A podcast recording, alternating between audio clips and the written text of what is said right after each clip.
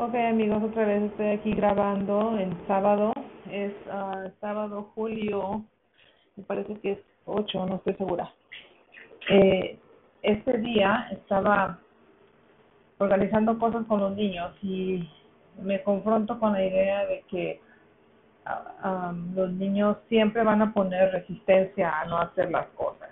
Y me llamó la atención porque digo, bueno, también nosotros como adultos tenemos resistencia Resistencia es una gran cosa, ok. Estoy haciendo con los niños el proyecto de que por cada 30 minutos que quieren usar el iPad o el phone, tienen que hacer una cosa en la casa. Entonces puse a Enrique, al de los 11 años, a poner las latas de, de tomate en una cajita. Yo creo que no toma ni 10 minutos hacer eso. ¿Y es lo que pasa?